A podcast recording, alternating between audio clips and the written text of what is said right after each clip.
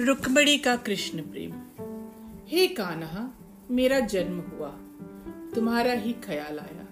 तुम जग के ज्ञाता, अनजान ना थे इस बात से, पर तुमने इसको झुटलाया।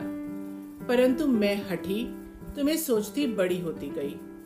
आज शिशुपाल से मेरे विवाह की बात चली। कैसे मैं यह भेद जग को बताऊँ?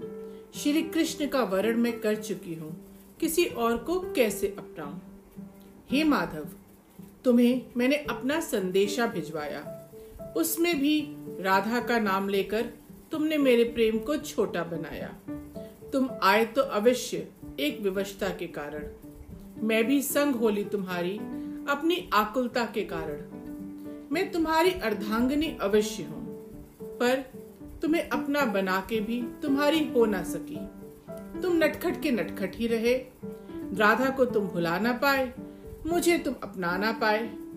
जबकि मेरा मन जानता है, जो सारे जग का है, उससे मैं कैसे कह दूँ?